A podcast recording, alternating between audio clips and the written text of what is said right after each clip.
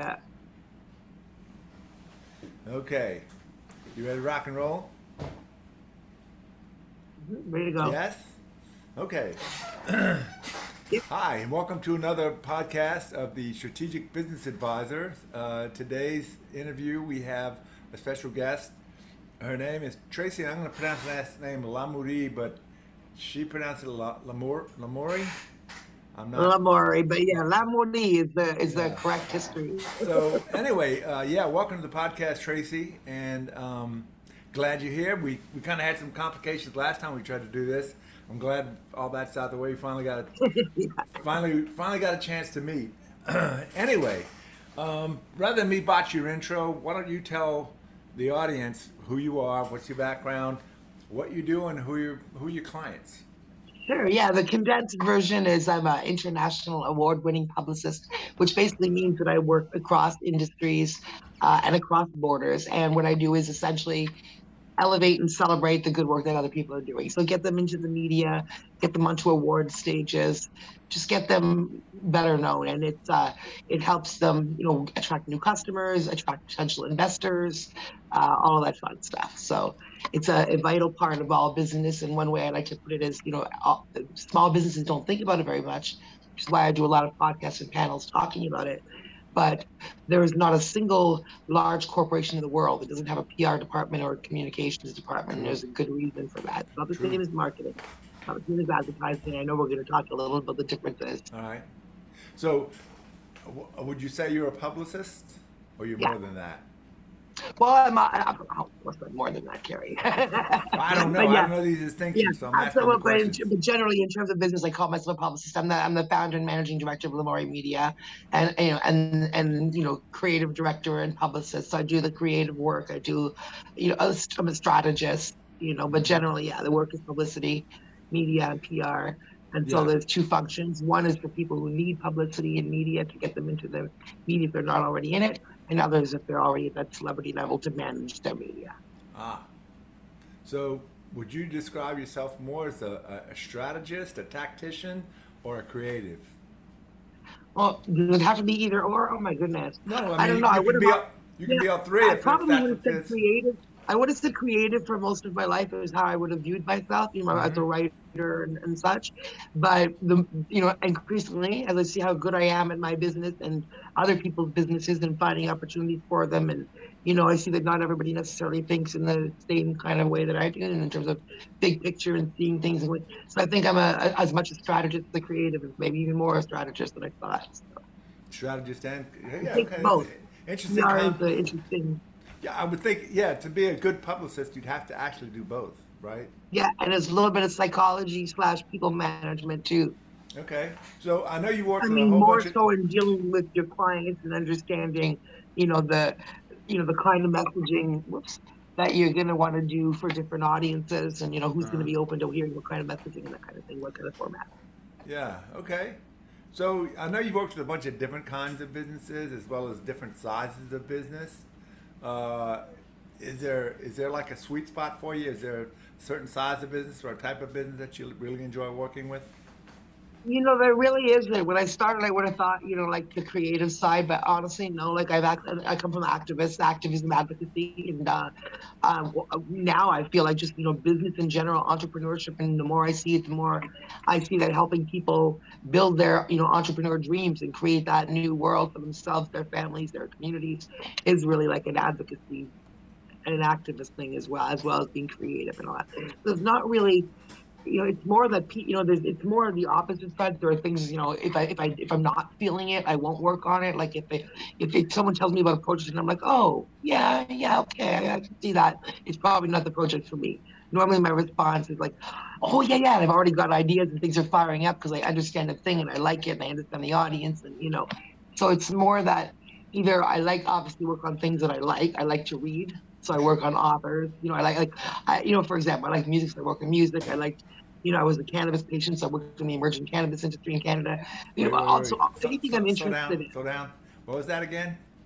Oh, I was saying I like to read. So, I work with authors. So I like films. So I work with film. I was a cannabis patient for nausea. I'm in Canada where it legalized coast to coast in 2018. So I worked in the emerging cannabis industry in terms of getting their messaging out, to the, like any other business, right? Right. Entrepreneur messaging and all that. Those are just some examples, but what I find more and more now is just people and their particular segment for what they're building. I've been, I didn't know anything about, NFTs and blockchain when I started working in that space, but I'm working on some great projects, crypto, so I'm working on some great projects, like one new one is they want to become like the Gorgon, new Canadian project want to become the Vortex kind of, they've got an innovative new product that in one sport has like just elevated everything, but now they're looking at switching it around and supplying their this is a brand new client, their material to like defense and aviation and stuff. So literally every day is different and it's all just interesting. So does the business have to have something that's like exciting for you to do stuff? So, I mean, you take a company that was selling widgets, mm-hmm. Some generic widget. You'd be surprised. I mean, I had, like, for example, I always say in podcasts, whether you clean toilets at the hotel, whether you do, and I was saying, I do lawn care. And then it turned out I got a client that was lawn care and pest control through an agency that hired me, and it was one of their clients. I found so many media opportunities for them in the first week, not even having to do press releases. Yeah, lawn care and pest control. Lawn care. Not even having to put media releases out and trying to get them, just literally responding. Home and garden, looking for, somebody who can talk about how to get rid of the rabbits in your lawn. And so we find publicists can find these opportunities of things that are going to come out, find ways to insert our clients in, like let the media know that they're potentially the best source, get them in the running to be considered for the person to be quoted, as well as putting out your media advisories when you have something exciting. Right. But also if you don't have anything exciting, but what about you're an expert in something? You have knowledge, again, back to the lawn care guy. We don't think about it, but they have knowledge that we need that we don't have. There's media, all kinds of media, whether it's media within their industry or media just talking about things that we all might be interested in but don't know about for our lawns. So everybody in business, I always say, like, if, people are like, why would they want to talk to me? Take that same confidence that you have, that allowed you to put out your proverbial shingle and ask people to give you money for what you do. That same confidence you have, and realize that's the expertise, and it's just about finding the media opportunity. Right. Okay. So even if you have what you would consider a not very glamorous business, but it's good and steady and makes money, and you want to get some more exposure, they would come to you and you would look for ways to get them into, as you say, the media. Did you say speaking engagements? And I guess that would, that would depend. Yeah, not all clients want that, but the ones who do, I definitely do that, as much. I have one client, referring back to in blockchain, for example, and all he wanted was, he didn't even want traditional media. He just wanted podcasts and speaking engagements. We got him 14 speaking engagements worldwide on, like, just global, like on all kinds of stages. Yeah, right? Within 4 months. And, I think 2 of them were paid, most of them weren't paid, but, still, it's another point. He's right in front of the people that he wants to be at, building his, brand, talking about his knowledge, walking away with, You got him in front of his target audience?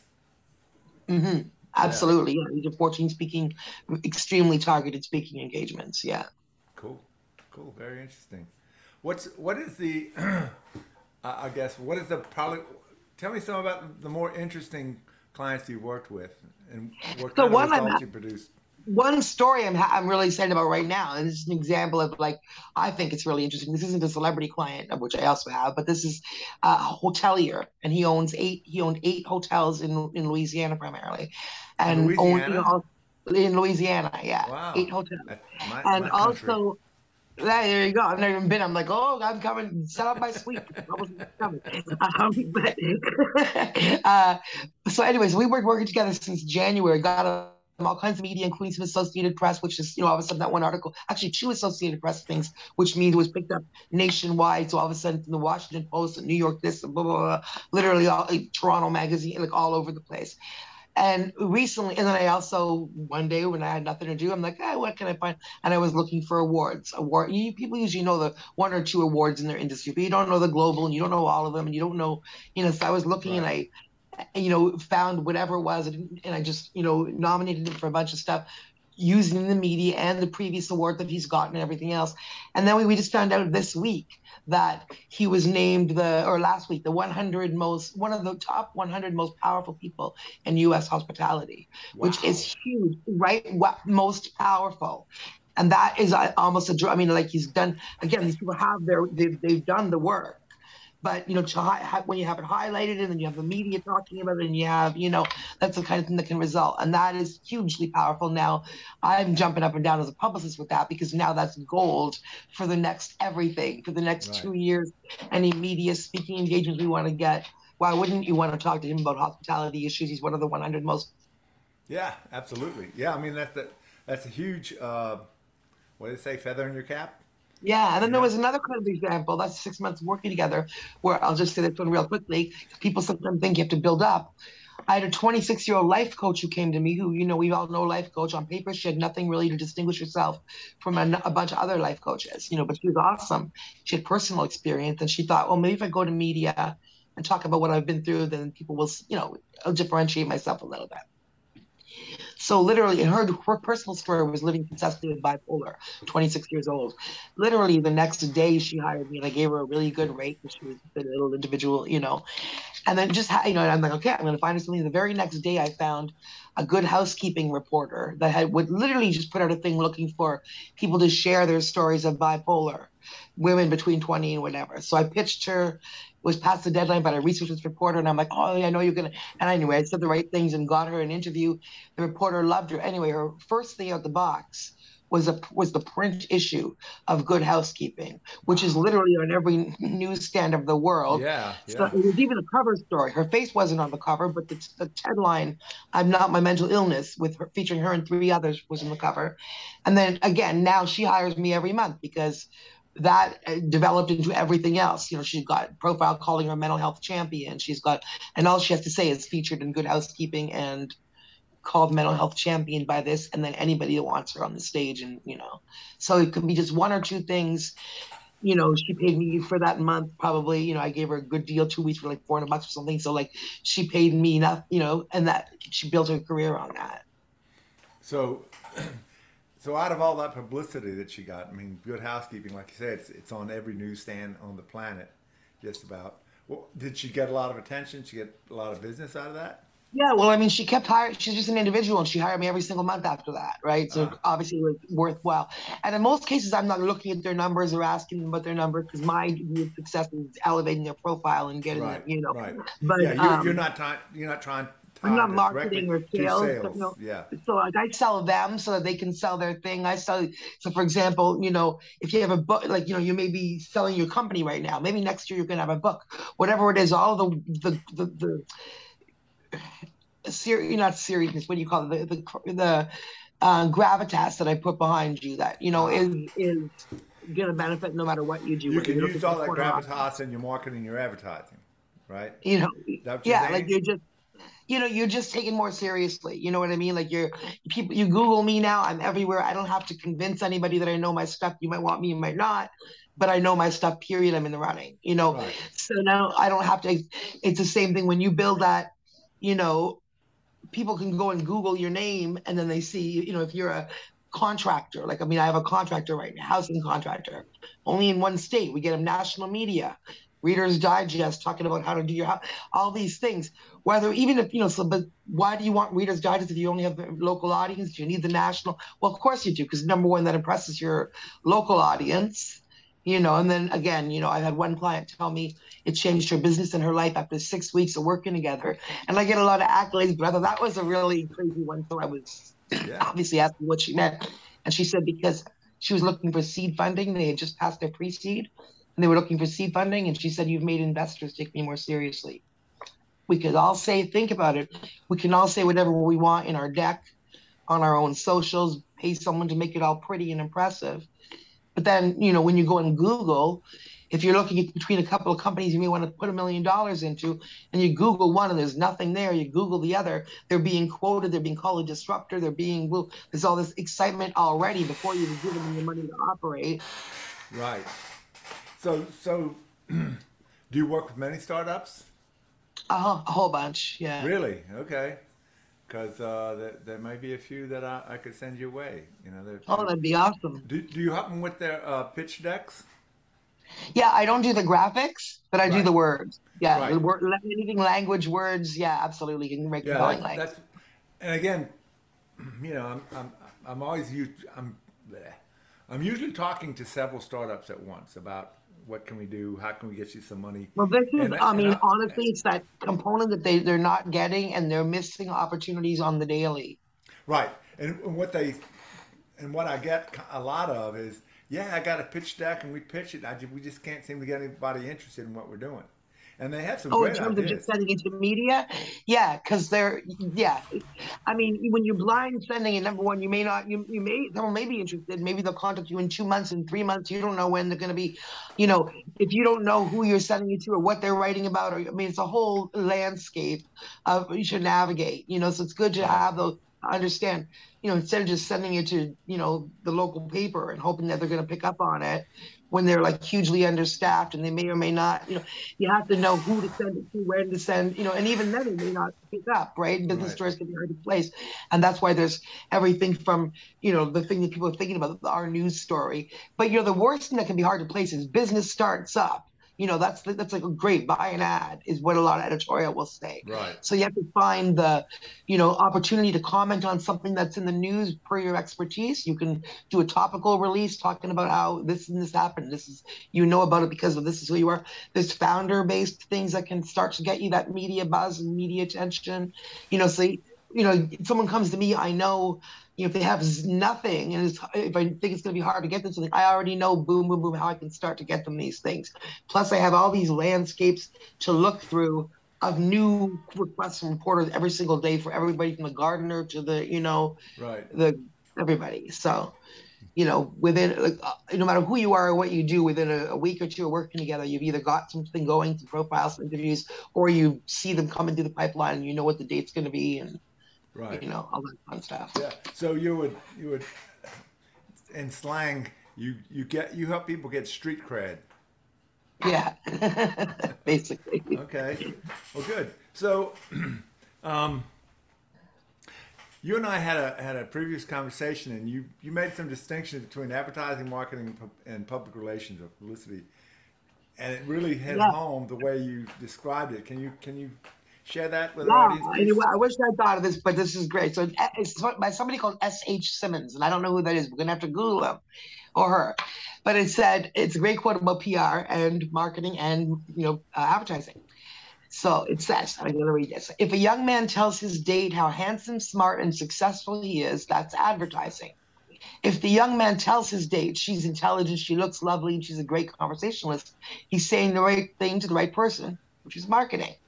If somebody else, though, tells the young woman how handsome, successful, and smart her date is, that's PR. Yeah, that makes, I can see the distinction there, because a lot of people think advertising, marketing, public, it's all about the same thing, and it's not. And earned media is key. We look for earned media. It's not about, though. I mean, what earned media? Earned media, which means it's not something you can buy. You can go and buy an ad in Reader's Digest or in Cosmo or in Forbes, but you can't buy being the person that's quoted. So, you know, it's not like, it's not those ads where you see that it says, you know, or an article where it says at the top, sponsored.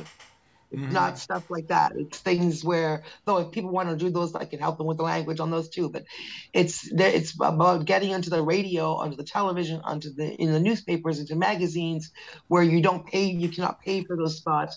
You are being interviewed because you are the expert. And then from the viewer, the viewer automatically thinks, if they're interviewing a baker or a candlestick maker, the viewer 9 times out of 10 assumes it must be the best baker in town or the best candlestick maker. They think that the media must have, you know, banged down all the doors and tracked down and found the very best person to talk. Well, the fact is, most of the time, that guy's the one who suggested the story with the press release, or you know, he's the one that they had in their Rolodex when they contacted him because for the year the publicist that made noise, or they reached out, hey, to us. Hey, do you have anybody? And a great example of that is real estate. Everybody knows a real estate agent. You can't walk 10 minutes outside of your door in any city without seeing 5 ads, right? Right. And yet, do their media, I mean, I'm sure some do, but why do I, like, daily see 5 or 6 requests from media, all kinds of media, major media to little, looking for this or that quote from a real estate agent, everything from what color to paint your kitchen to get it to sell to the marketplace, to real estate investing, to multifamily, to every aspect. Why do they ask us, publicists, hey, do you have any, instead of just calling up Royal LePage or something? Because so, they want somebody who...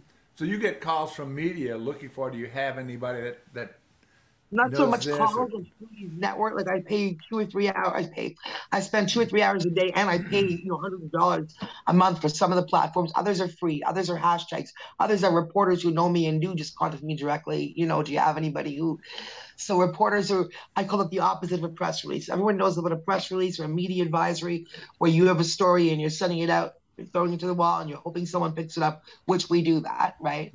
And then the other side of it is monitoring this whole world, everything from, like I said, that Good Housekeeping. I just saw she was doing a pitch. She was looking for something and I had it, right? Reader's Digest, NBC, literally all the men's magazines, you know, Men's Health, Women's Cosmo, they all use this. They all use these services. So whenever you're reading a magazine and it's, you know, all of a sudden, Bob, like I was saying, I started to get with that contractor company, it's a little Texas contractor company. And we've gotten them all kinds of national media quotes, you know, in things like, you know, whatever magazine, like, you know, House Beautiful, not that one in particular, but stuff like that. Right. People would be saying, you know, looking for advice for homeowners on how to fix your kitchen sink or stuff like that. Yeah. So do you mainly rely on print media, internet, TV, radio, all of it? All of it, everything. You know, right, like from... you know, television, radio, newspapers, magazines, all of those use those services. And when I send out a release, I send to all of them. I send to weeklies, you know, I send to the ethnic magazine, I send to literally everything, tech, niche, genre stuff, you know, if it's appropriate for the story. And yeah, so they all use those, and you know, we would go to all of them. Right. And podcasts too. Like I actually speak to I've been asked to speak to a lot of other publicists and to students about using podcasts. At first I thought podcasts, I always respected the medium thinking they're a new media, you know, so we got radio, TV, newspaper, magazine, podcasts, right? But in addition to that, they're also insanely more powerful. Like anybody who's an expert in business, anything, and you're not thinking about speaking on podcasts, you are really missing A, not only an opportunity to build your thought leadership the way other media does, but B, a real niche audience that is fired, especially if you're business to business, that's fired up to hear what you have to say, and it results in actual clients. When I started doing podcasts, I wasn't expecting to be getting clients out of it. I was pitching my clients to podcasts.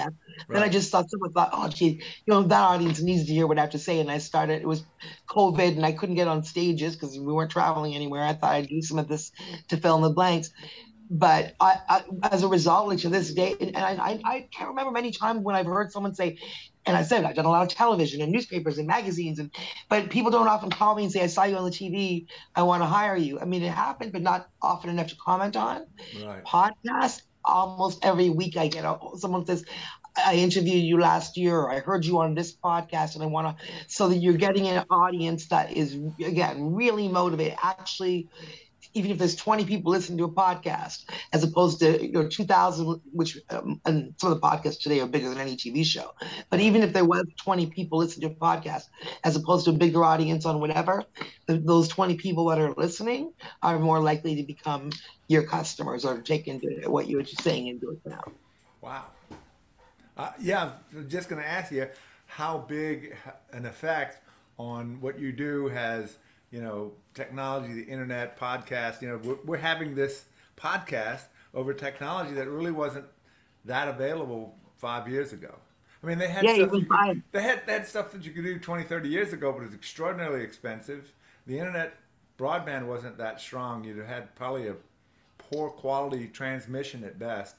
Well, like you said, even in the 10 years, you know, since I started, like I guess Facebook was, obviously it's older, but in terms of massive use, it was only about 5 years old at the time. Twitter, which is a huge way that journalists, you know, I don't love Twitter personally in terms of the conversations that are there. It's just so angry and as opposed to most other social media. I don't spend a lot of personal time on it. But in terms of business time, when I'm going on there to look for these media opportunities, that's where the journalists live. That's where you find them too. That's where the, you know, it's opened up a lot of more communication paths too. You can almost never find reporters in the office now. Like you used to be able to phone and follow up on a story. Good luck on that now. It's all a voicemail, of course, and no one's in the office since COVID, and, you know. So that in that way, you know, so some of the old ways, you know, maybe don't work as well anymore. But then if you're smart, and that's where it takes being strategic, and also knowing what you're good at and what you're not, and splitting up the things too. Because I mean, I'm great at my own personal social media, but in terms of like building people's Instagram and their YouTube, that's not what I do. I get media. Real media, like mainstream media. And then I have clients or associates or different people that I can find and farm that kind of stuff out to. But 10 years ago, I was doing more social media because it felt like more part of the PR job then. So go ahead. No, sorry, I was just going to say, but now it's definitely its own thing, like all on its own. It's not a part of anything, you know. And so part of your... Part of your duty is you try and get your clients on a podcast? Yeah, if they want to. Like, I mean, every client's different. Some of them aren't comfortable. I mean, most people want to do TV, radio, podcast, all of it. Some people don't want to do TV, radio, or podcast when they start out. They want to do print and, you know, interviews where the reporter asks them questions by email, which happens very often. You could actually, if you're not comfortable speaking, you could still effectively do media. You know, just by doing the print and all that stuff. So, but most people who want to do TV and radio want to do podcasts. Once in a while, I get a pushback. Like I had an agency that white labels some of my services, and they say, "Well, my clients are too busy, most of them, to do podcasts. They're not going to be interested in that." And I said, "No. Well, let me tell you about my experience. I don't think they're busier than me. I'm pretty insanely scheduled, but I took time out last year to do probably a couple a week, and I'm really glad I did, because I did 20 minutes here and 20 minutes there. Then somebody else goes and does the nice graphics, does nice things about you, puts it up there, puts it on their socials, and that lives there forever, and it's evergreen. And then the next 10 people I think about work. So it's worth taking that 20 minutes. It's worth doing that. You know, you have to do everyone. Nobody can do every media opportunity. But you know, absolutely, I think they're a vitally important part of a media strategy. Right. Yeah. I mean, this podcast is still relatively new, and I've probably been on, I don't know, 12, 15 other podcasts. And you know, again, I don't mind. I don't mind talking. I like talking. I like having the conversation. For me, having the conversation is easier than writing out long responses, you know, typing. Yeah, well, responses. That's another thing. A lot, I realized too, I didn't mean to interrupt you, Carrie, I'm sorry. I was gonna say that too, I should say, because a lot of people, even writers, you're like, because I'm a writer too, but I have like a profile of me that's still waiting for me to answer from like a month ago, because who has time, right? You end up being, it feels like another job and you're overwhelmed. So I ended up, what I started doing with my clients too is I'll say, okay, we've got these 5 media opportunities. If you wanna answer them, I'll give you a call. It ends up being better too, because then instead of sounding like an essay, it sounds like an interview, which is supposed to be what it sounds like. Right. And I ask them the questions, they answer me, I transcribe it, I send it to them to look at. They're like, yep, that's what I said. And then I send it to the reporter. So they don't even have to do all of it. Yeah, that's, yeah, for me to sit there and try and remember and type everything, I mean, I write well. But it's a lot easier for me to just talk about it. I can just... Another thing you have to do, even if you're amazing at it, like, oh, okay, it's on the list. Right. Okay. Yeah, that's. I mean, that's really cool. Have you worked with a lot of celebrities in your time? Yeah, like rising celebrities, and not, I wouldn't say like A-listers, you know, but I'm getting there. I've met a lot of them, and I just started a brand new project that I can't quite talk about yet, but I might be able to soon, which is okay. This one I will be the head publicist for, and we already, things that are developing right now that we're going to see it on screens internationally. Cool. And so that's pretty exciting, and there was some pretty a lot of buzz at Con about some of the projects that, you know, I'm talking about as well. So how did a celebrity find you? Well, you know, like anybody else, people just talk, you know, like I found when I went to LA the first time in 2018, I got more business done there in a day and a half than I did, you know, even though I'm turbo, just because you meet people and, you know, when you're actually at the places, then your skin is, you know, you're like, you're in the game. You're not just talking about it somewhere, you know? So I go out, I just go places. You know, I'm out, I don't even know how I've met some people that I've met. And, you know, some of my contacts, some people that I have, that are good friends of mine, you know, like, you know how these days you have good friends for years online, then you meet them in person a couple of times, and you're like, I feel like I've known them forever, and we're talking, and they've set me up with all kinds of things, like, you know, and I shouldn't have been surprised with the level of things that one person set me up with. But then all of a sudden, just one day, she's like, oh, yeah, you didn't know that I guess my husband was in, and she named, you know, like 6 movies her husband was in, and then that she was an interior decorator. I'm like, I didn't realize you were an interior decorator. Oh, yeah, I did that. And then she spouts off, you know, George Lucas's house and a whole bunch of places. She was like, and I was like, this is my buddy that I'm just chatting with all day. This is where the contact, they, you know, so she sends me off somewhere and says, oh, you got to meet my friend. Go to con, meet this friend and that friend. And then that friend introduces you to that friend. All of a sudden, you know, I'm at a party and a director's coming up to me going, can I have some extra cards? Because I want to pass out your card. I give him the cards. He's like, thank you. I'm like, thank you. So this is just the way it is. Once you're in, and I've been really blessed and lucky, you know, to like, you know, just have people be really friendly with me the way I'm friendly with them. I'm open and genuine, and, you know, from the guy down the street who owns a sub shop to people who are really, you know, connected. Yeah. I've had people open their doors and help me the way I hope to be able to continue to do that to me for other people. So. That's great. Things just happen. I don't know. So if somebody's thinking about working with you, kind of go through the process of what it would look like. What, do you have a certain process that you go through? Yeah. I mean, first, we're generally having a conversation about what their goals are and, you know, all that. Then I'm thinking, yeah, what they're going to be comfortable with, what their time is like, how many media opportunities they're going to be wanting to answer, what, you know, all those different things that are going to, you know, inform how we actually work together day to day. Sometimes I don't hear from them for a month. I'm literally just sending them all kinds of stuff. Once in a while, they'll send me something back if they want and respond. Otherwise, they know I'm dealing with this and that. And other ones, they want to talk to me almost every day, and we're really hands-on, and, you know, or they're really hands-on. So I go with what they need. But in terms of me starting with them, you know, I usually just need, if you have an existing bio, you send it. I'll usually recraft it into like a little bit of a pitch, you know, with the compelling words and media-friendly kind of stuff. But, you know, bio, all your links, all your socials, and then after that, and, you know, you tell me what you want to promote, right?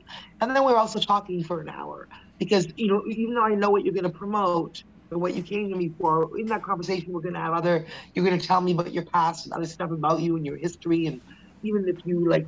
But that you love the Beatles or you ride horses or whatever. You don't know what thing is going to be something that I can hang a media thing on. And I see something one day there, you know, where there's going to be an opportunity for you because of that thing.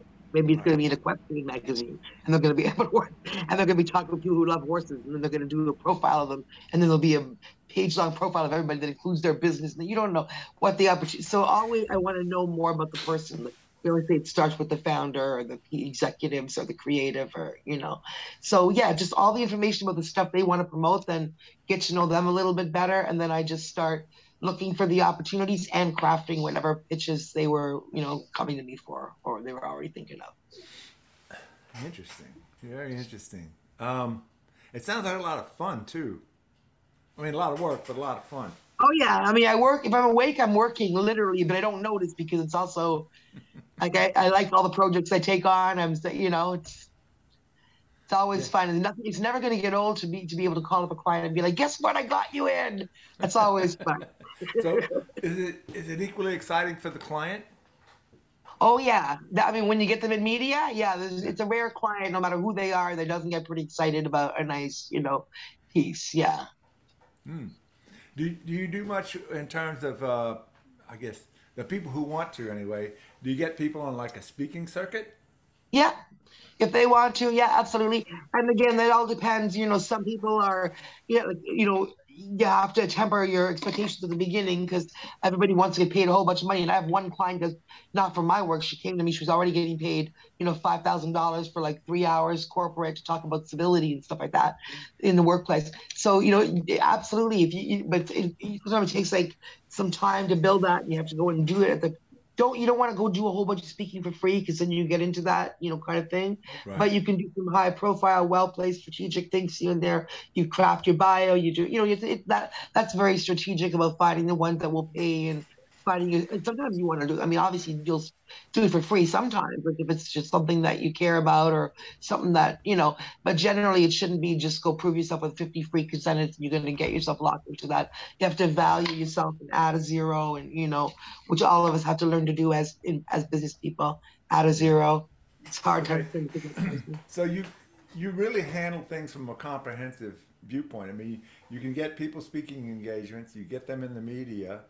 I look at it as anything that, like I said in one podcast that time, you know, elevate and celebrate their brand. So honestly, I do what I would do for myself. And it's funny because I always laugh, like a client's in LA, I'm from Canada, and, you know, I have several clients who let their LA publicists go and hired me, and in business, not in entertainment. I'm talking about this one right now. Right. And she said, oh, you do, this is years ago, she said, oh, you do what, after like a week of working in this, was, you do what like no other publicist do. And I'm like, well, you know what? I didn't go to school for this. I learned this by building business and building a brand and by getting attention. First, I learned it from, you know, advocacy and me, you know, and then I learned it from turning to business, building my own brand, other people's brands. And so I didn't go to school and learn the three things publicists do for you. You know, I do it all. I look at it. To me, it's, and you know, it's the big thing, other than social media, which we'll farm out or whatever, but I look at the big picture, which is, you know, you and what will look good in that bio when I'm creating that bio and pitching that bio, speaking. So anything that looks good in that bio to me is in my realm. Okay, great. So you started in public relations and you're self-taught, is that what you're saying? Absolutely self-taught. I started in sales and marketing, like not even marketing, like entry-level sales in my 20s, like, you know, didn't even go to university. It was just, you know, whatever job you can get when you get out of school. And after I traveled a little bit and stuff. And then my husband and I, my husband had a radio show. We were both, you know, advocates and doing, you know, in your young 20s doing social justice-y kind of stuff on the radio. And when that show didn't, it ended, it was at a University of Toronto, you know, went through the whole city. We were just, you know, doing our sales and work stuff, working 2 jobs each. And then we ended up, we still wanted to have a voice about stuff we cared about. It was the early days of the internet.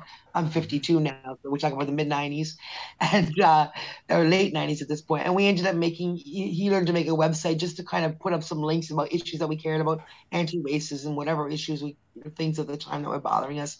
And we ended up, this is where it's a strange business story. I wrote my first press release when I was 28 to let the world know about a man that we believe was innocent on death row in Pennsylvania. Oh, wow. That's right. Factually innocent, and turned out he was, you know, luckily our youthful passion was not misplaced. He was absolutely factually innocent. We ran that for 19 years. It became a global campaign, we call it now, but then we didn't look at it as a campaign. We were just young activists. Well, I literally learned to write a press release because what else are we going to do after, you know, this information was become known to us. So we ended up writing because we had still in that reporter kind of mode from having the radio show. So we wrote to him, how innocent can this guy be? And he wrote back 28 pages on both sides. So what do we do with that? Say, oh, that was an interesting read. Oh, great. Thanks so much. Well, we felt some responsibility, right? We felt some responsibility. So we thought, well, maybe my husband learning to make a website, and then I just learned to write a press release. We thought, oh, well, we'll put it out there. Maybe somebody else will read it, be as disturbed as we are, but, you know, they can do something about it. It ended up being a long journey that we never thought would, I mean, you know, we never planned to be on it. It'd be 19 years, and today he was released in 2017, and we talk almost every day. He calls his brother and sister. He calls our children, niece and nephew. It's a beauty, you know, and he's been getting major media attention. He did a major Rolling Stone article called How to Survive Death Row about him, and talk about how he's a R&B artist now, which we're really proud of having changed the narrative from Jimmy Dennis. He's an R&B artist now? Yeah. So, and I love to say this because for 20 years I would be begging any audience, please help me save his life. And now we're happy to say available on all streaming platforms, Jimmy Dennis. So you can literally go and search Jimmy and listen to some amazing music. And it's actually getting, again, some media attention. So we're expecting it to be a lot bigger. And that's, you know, part of our different story. I'll be able to tell maybe in a year. But yeah, that was, you know, and how that developed into business. I was 28 when I did that. That went on for years and years. We sort of stopped making so much media noise when lawyers did get involved and they were going to the courts and doing their thing. Somehow, and you know, completely unrelated to that, you know, we kept working on, we never wanted to get paid for that, wouldn't have ever thought of it.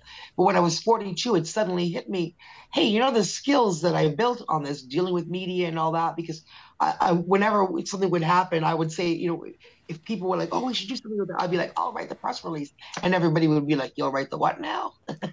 And I realized that I knew how to deal with media. I had a comfort level with I just knew how to do that from having done it, you know, for years as a, not a hobby, but after work, and, you know. And so I just thought about that and literally started those. Luckily, there was the early days, not the early, but the internet was around then. So there was sites like, it was called Elance then, it's called Upwork now. So for a while I was getting all my clients there. I started there, got Rosa Parks' cousin off of Elance. Then I knew I'm really in the game. You got Rosa Parks' cousin, yeah, what? That's what I said. Rosa Parks' cousin hired me on Elance because she's Angela, years ago when I was a newbie publicist 10 years ago, Angela Sadler Williamson, professor. She had now an award-winning film called My Life with Rosie, which she put me in the credits of, which I'm, to this day, I'm like, wow. So my name is actually in the credits of a Rosa Parks film by her family member. So one of the highlights of my career. So she hired you to help her promote. You do PR for the movie, yeah. And then she did a children's book, and I was still helping her with that, yeah. And so one of the highlights, like insane moments, I still can't even process that I had, and like I'll never have a higher professional moment than this, or personal, is literally, so the first time I met her after 2 years of working together, Angela, who's a professor out of California, a cousin of Rosa Parks, she was coming to Detroit. I say coming because it's just near Canada. Like I'm 5 hours from Windsor, which they're attached to the border. Right? So she was going up to Detroit for a film festival, Detroit Film Festival, to show it. And so I said, okay, well now that's not, I can come down there. I'll figure it out. So we finally met in Detroit, and I went to the film festival with her. And so there, first time I saw it on the big screen, I'd seen it obviously on my computer before, but there I am in a row with literally two rows of Rosa Parks, like blood family members. Wow. Watching this film, and I'm thinking like it's an otherworldly experience as it is.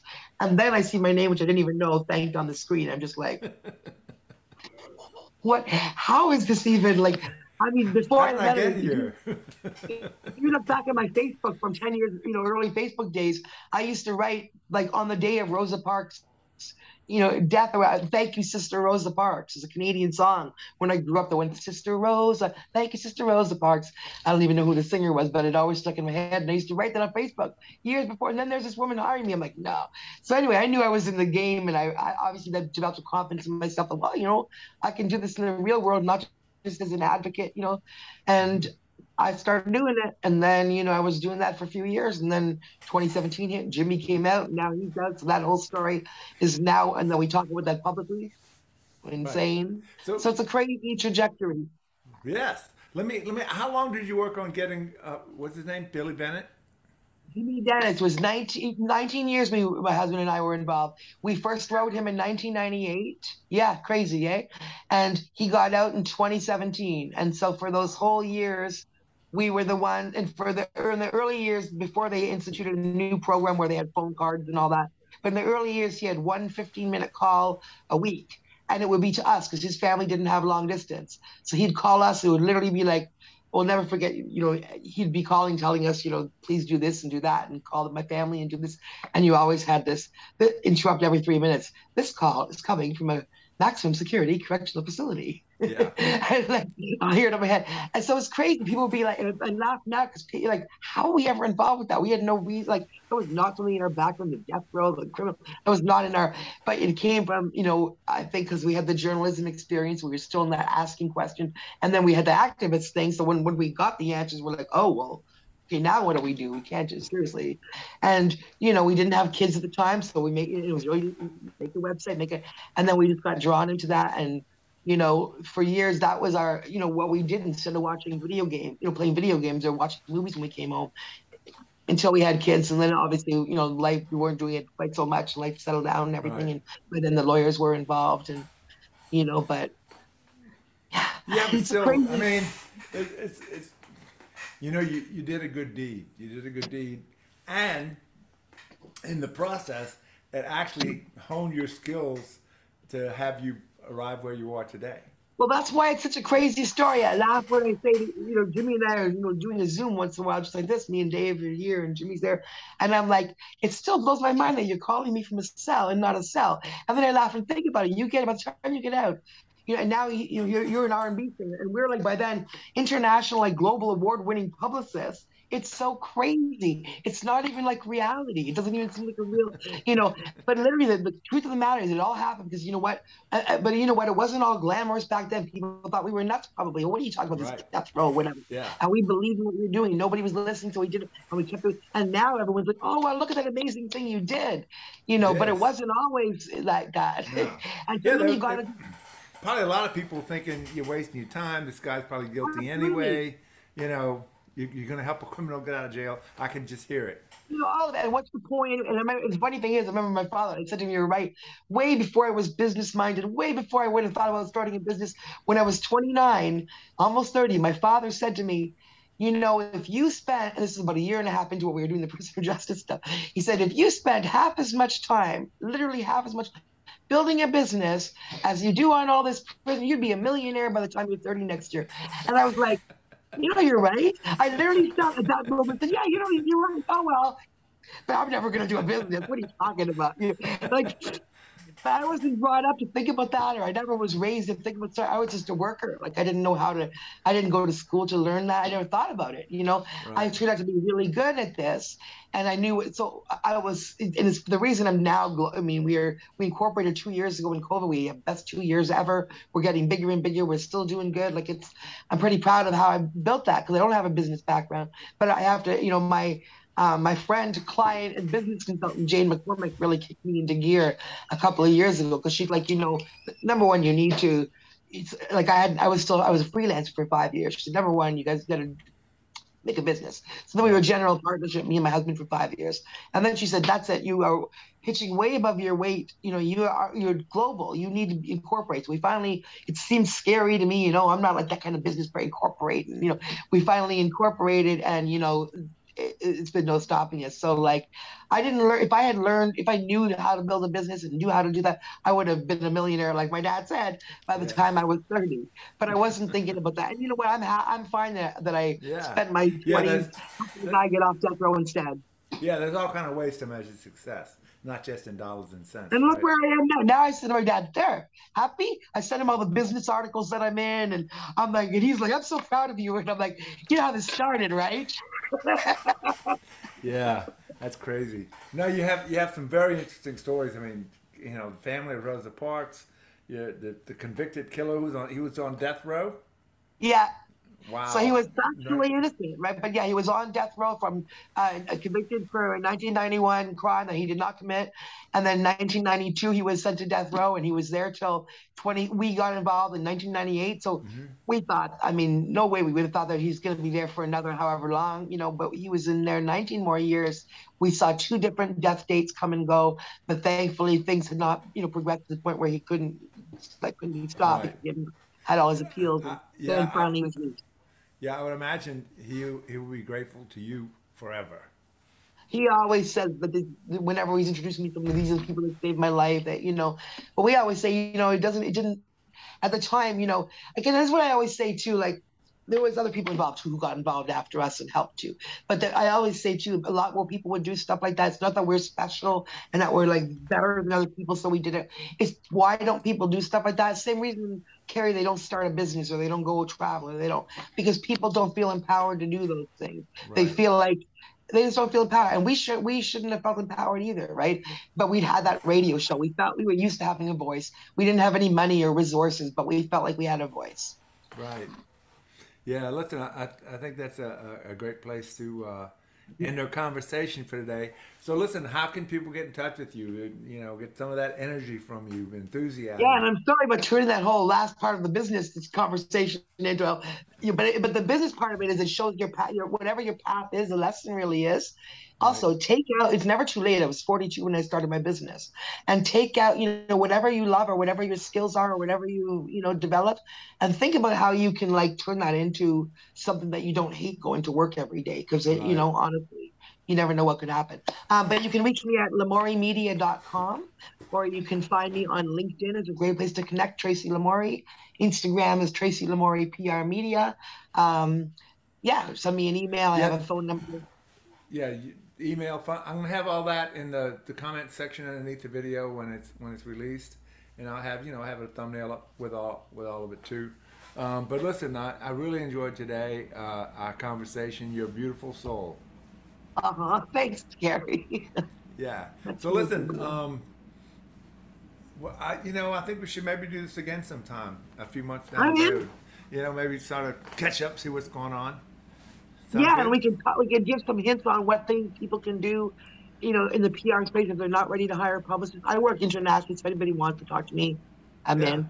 But also, if you're not ready to hire a publicist, I can do a little tutorial on some tips and some things people can do to kind of get themselves started, getting some media attention on their own.